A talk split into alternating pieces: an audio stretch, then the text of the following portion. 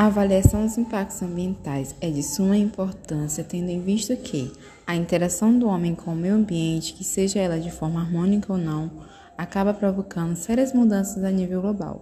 Essas mudanças decorrentes da relação histórica sociedade-natureza têm gerado profundas discussões sobre as questões ambientais em todos os segmentos da sociedade.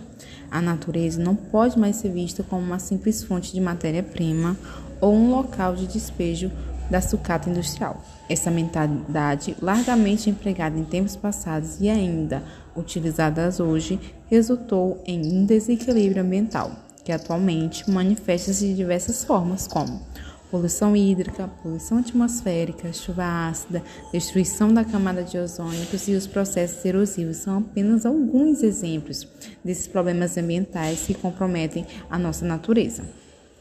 Embora tenha crescido a consciência ambiental dos consumidores, muitas empresas ainda não modificaram suas operações e processos organizacionais para torná-las mais sustentáveis. Isso é particularmente significativo entre as pequenas e médias empresas, embora assumam que têm procurado mudar suas práticas pontualmente. Ocorre hoje que está havendo um aumento da consciência da população do planeta como um todo, o que tem forçado muitas empresas a agir mais responsavelmente com relação ao entorno natural, tanto no que diz respeito aos recursos que utiliza, como quanto aos resíduos de todo tipo que despeja no meio ambiente. Cuidar do meio ambiente e preservá-lo se faz mais que necessário, tanto como nós, como sociedade, como profissionais, tendo em vista que temos o dever de preservá-la tanto para nós como para as próximas gerações.